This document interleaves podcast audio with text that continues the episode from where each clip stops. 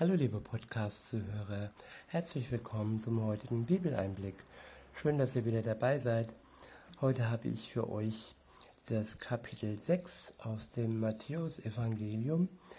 Ich benutze wieder die Übersetzung Das Buch von Roland Werner.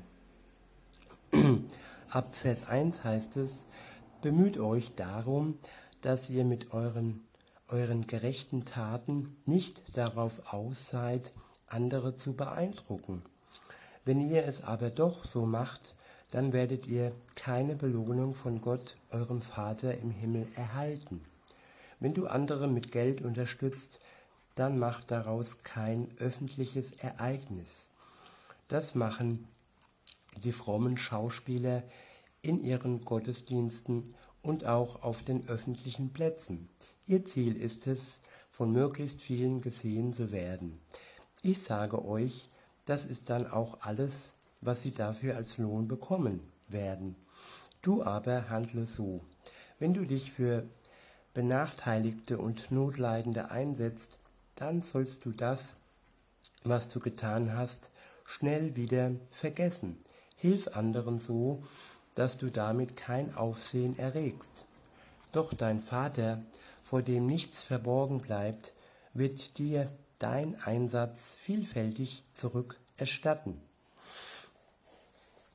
Ja, es ist oftmals so, dass es gewisse Leute gibt, die prahlen. Die prahlen mit ihrem Besitz und die prahlen auch mit dem, was sie tun. Aber der Gewinn ist nur ja von kurzer Dauer. Sie bekommen vielleicht kurze Anerkennung von den Menschen, vor denen sie prahlen, aber dieser Ruhm, sage ich mal, der ist kurz. Wenn man aber aus all dem jetzt kein großes, äh, kein großes Schauspiel macht und sich nicht größer macht, als man ist und seinen Gewinn wirklich von Gott ähm, erhofft, dann wird man ihn auch von Gott bekommen für die Ewigkeit und in einem größeren Maße als das, was man hier auf Erden bekommt. Also möchte ich für Gott geben, möchte ich für Gott wirklich Gutes tun und werde dann von ihm auch dies in vielfacher Art und Weise zurückbekommen. Ab Vers 5 heißt es, wenn ihr betet, so sollt ihr nicht wie die frommen Schauspieler sein. Diese Leute stellen sich am liebsten öffentlich hin in den Gotteshäusern und an den Hauptstraßen, damit sie von möglichst vielen gesehen werden.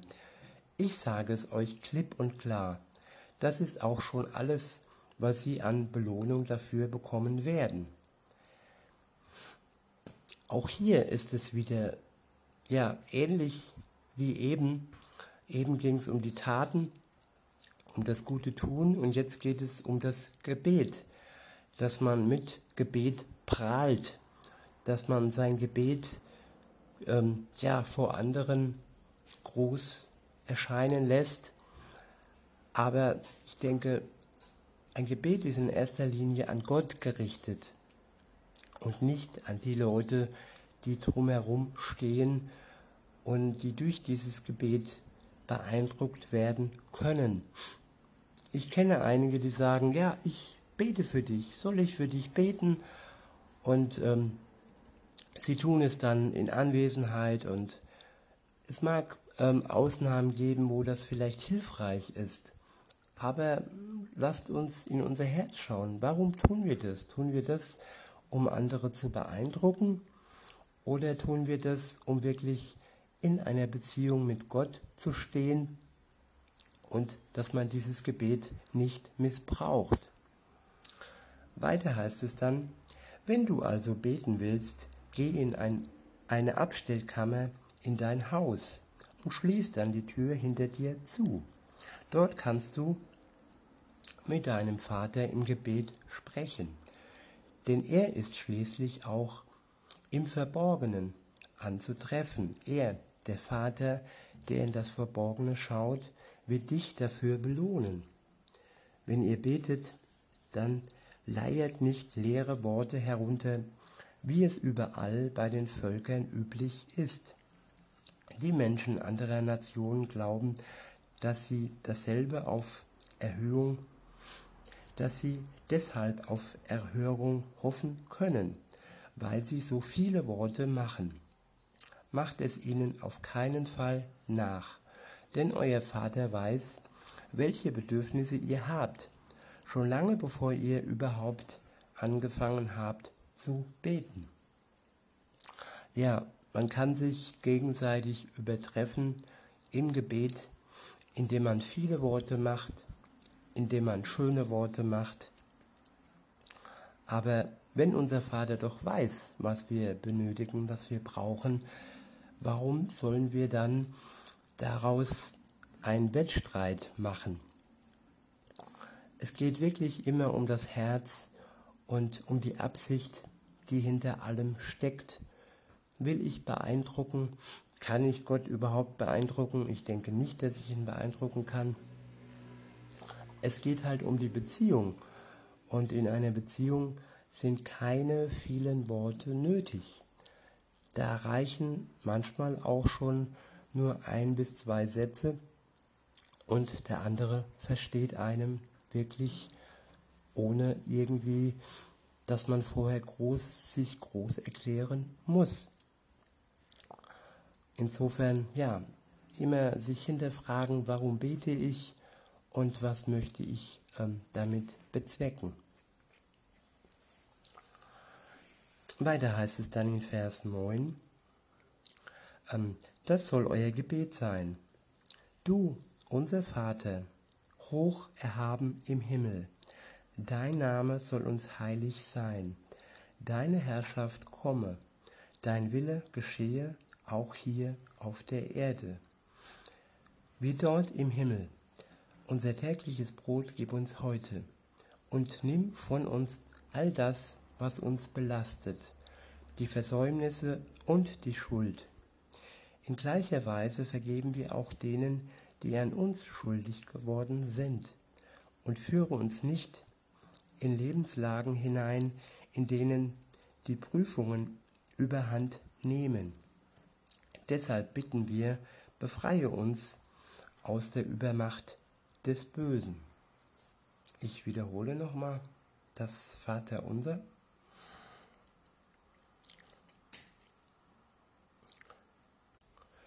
Du, du, unser Vater, hoch erhaben im Himmel, dein Name soll uns heilig sein. Ja, das Wichtigste im Leben ist, dass uns Gott und Gott, der Name Gottes, uns heilig ist. Nicht irgendwelche Stars, nicht irgendwelche Politiker, nicht irgendwelche Menschen sollen uns heilig werden. Alleine Gott im Himmel, Gott unser Vater, sein Name soll uns heilig sein. Weiter heißt es, deine Herrschaft komme. Seine Herrschaft wird kommen. Er wird herrschen über die Welt und er wird wirklich mit machtvoller Hand hier wieder erscheinen. Und er soll auch der Herrscher in unserem Herzen sein.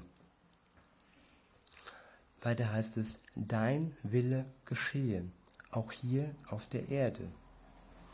Ja, wir sollen uns fragen, was für einen Willen hat Gott für mein Leben? Was für einen Willen hat Gott für die Welt? Und das soll auch ja in unserem Gebet vorkommen, dass wir weniger nach unserem eigenen Willen fragen, sondern danach, was Gott für uns und für die Welt möchte. Und das erfahren wir mehr und mehr je mehr wir in seinem Wort lesen und je mehr wir auf sein Wort hören. Weiter heißt es, dein Wille geschehe auch hier auf der Erde, wie dort im Himmel. Unser tägliches Brot gib uns heute. Unser tägliches Brot gib uns heute bedeutet, dass wir all dies bekommen, was wir benötigen das tägliche Brot, das wir zum Überleben benötigen. Das ist nicht nur die Nahrung, das sind alle Mittel, die nötig sind, um zu überleben und um für Gott ja, das zu tun, was wir tun dürfen. Beide heißt es, und nimm von uns all das, was uns belastet. Er kann uns all das nehmen, was uns belastet. Und das müssen wir uns erstmal vor Augen führen. Was belastet uns im Leben? Was blockiert uns? Was hindert uns daran, dass wir weiterkommen, dass wir reifer werden und dass wir erstmal die Beziehung mit Gott beginnen? Wenn du die Beziehung mit Gott noch nicht begonnen hast, dann frage dich, was belastet dich und was steht zwischen dir und zwischen Gott. Und am Anfang steht meist, nicht nur meist, sondern immer die Schuld, die Sünde, die uns vor Gott trennt. Und wenn du dies alles vor Gott bringst und ihn wirklich um Vergebung bittest für das, was du getan hast in der Vergangenheit, dann wird er dir vergeben. Und dann ist der Weg frei für eine Beziehung mit ihm. Und weiter heißt es, und nimm von uns alles, was uns belastet, die Versäumnisse und die Schuld. Ja, und dazu gehört auch all das, was wir ähm, versäumt haben, die Zeit, die wir versäumt haben, mit ihm zu verbringen, weil uns bisher alles andere wichtiger war. Heute ist ja der Spaß am wichtigsten im Leben und darunter leidet oftmals auch das, was wir versäumen mit Gott. Und weiter heißt es, in gleicher Weise vergeben wir auch denen, die an uns schuldig geworden sind. Wenn Gott uns vergibt, dann ist der zweite Schritt, dass wir auch denen vergeben, die an uns schuldig geworden sind. Wir können nicht erwarten, dass wir selbst befreit sind, dass wir selbst erlöst sind und dass all die anderen, die an uns schuldig geworden sind, durch uns ähm, nicht frei werden. Natürlich brauchen auch sie die Vergebung von Gott. Aber wenn wir selbst ihnen nicht vergeben, dann blockieren wir die Beziehung mit ihnen. Jo. Weiter heißt es dann, und führe uns nicht in Lebenslagen hinein, in denen die Prüfungen überhand nehmen. Ja, ich finde diese Übersetzung sehr, sehr, sehr gut. Wenn man mal vergleicht mit dem altertümlichen und dem allgemein gebräuchlichen äh, Abschnitt. Normal heißt es ja, was heißt normal? Wie wir es sonst so kennen, heißt es, und führe uns nicht in Versuchung. Ich finde, diese Übersetzung ist falsch. Gott versucht uns nicht. Er ist kein Versucher. Der Versucher ist eigentlich äh, der Teufel, der uns versucht und der uns von Gott wegführt. Und vielmehr ist es richtig, wie es hier steht. Hier steht, und führe uns nicht in Lebenslagen hinein, in denen die Prüfungen überhand nehmen. Ja, hier steht also, bewahre uns vor dem Bösen.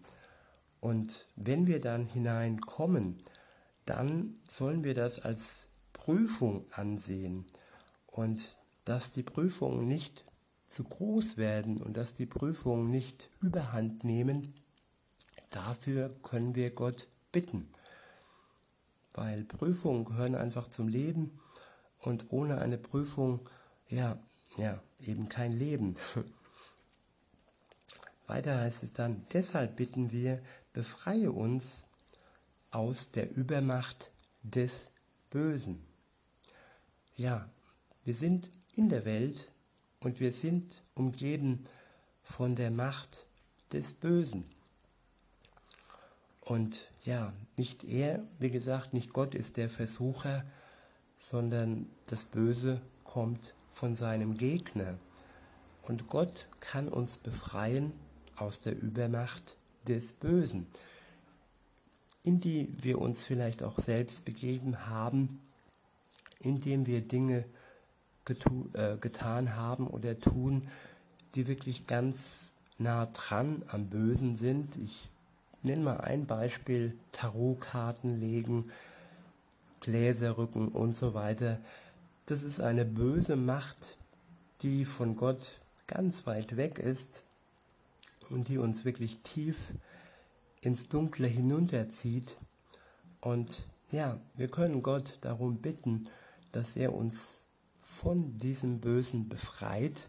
Wir müssen natürlich auch Schritte gehen, indem wir diese Karten in den Müll schmeißen.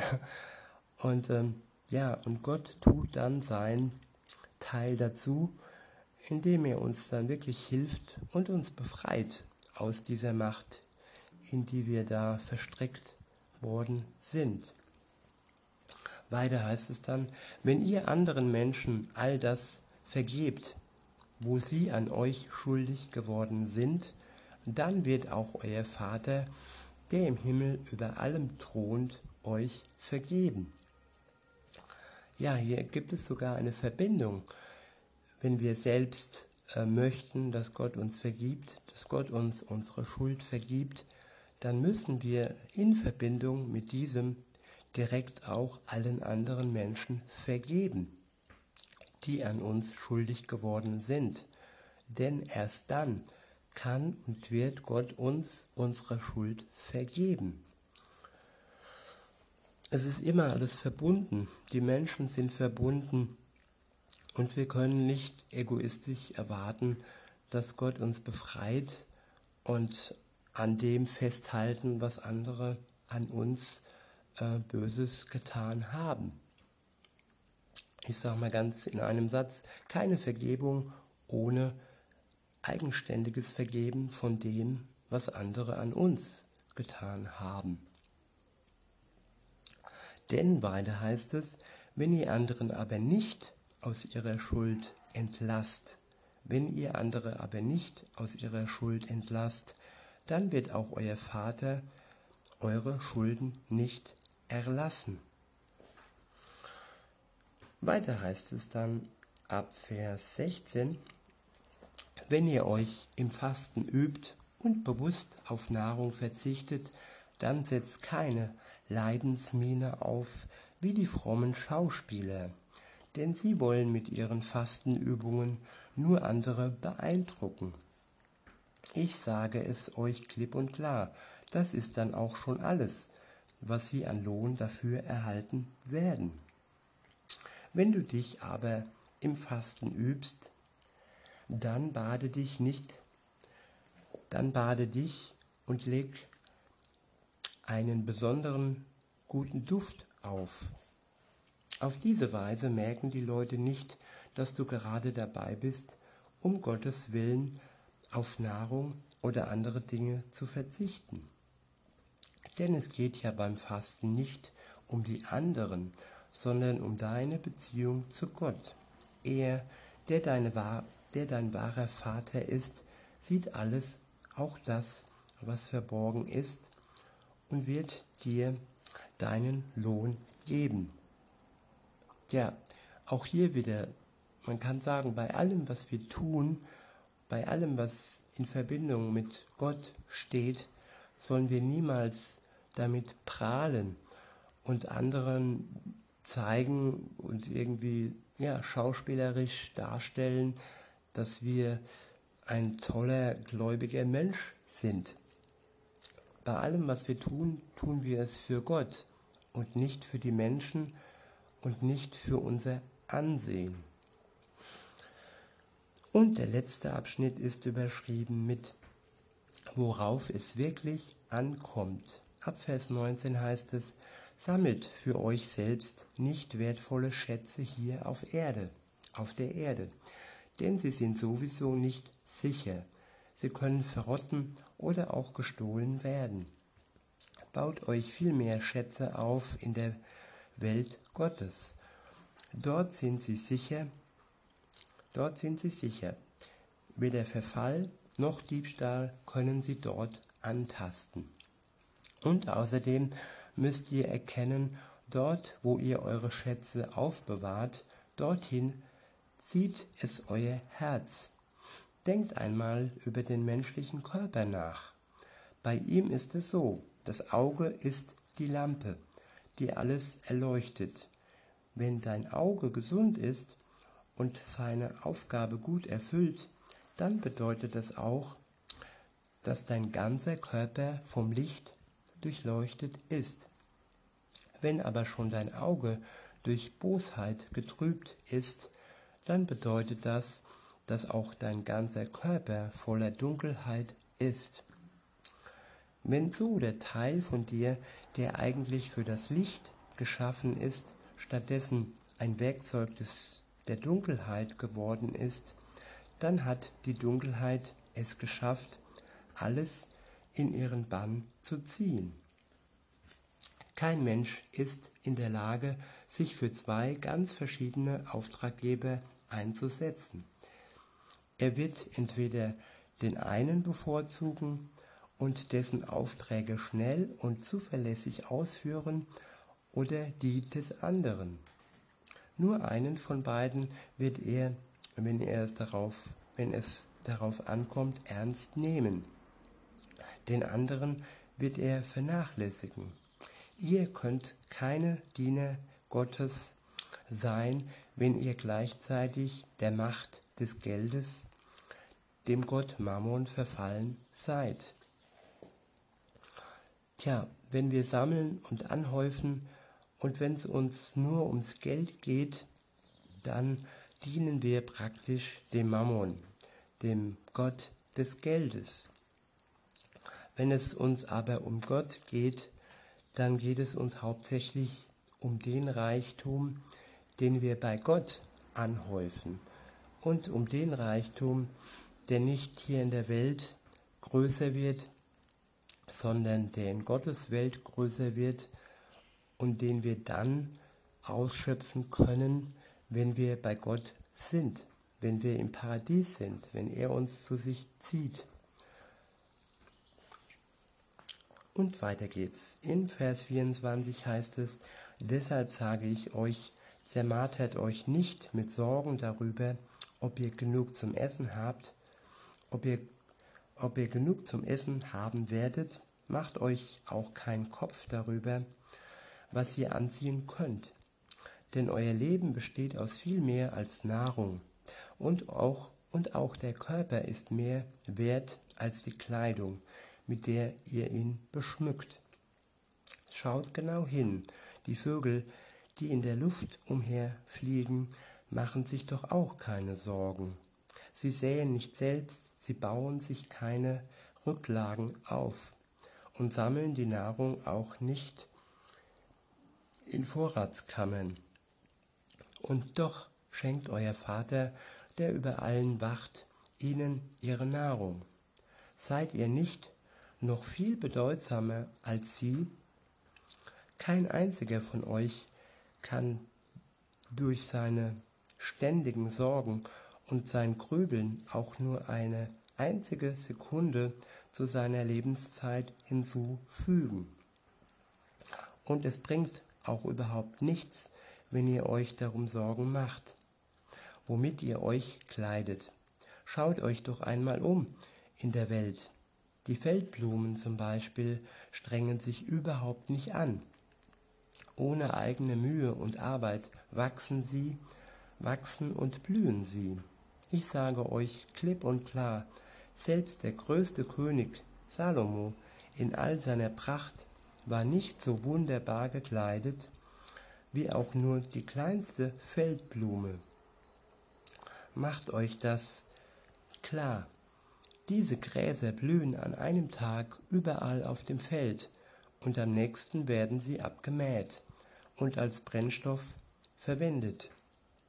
Wenn Gott selbst diese vergänglichen Pflanzen mit einer solchen Schönheit ausstattet, wie viel mehr wird er für euch sorgen?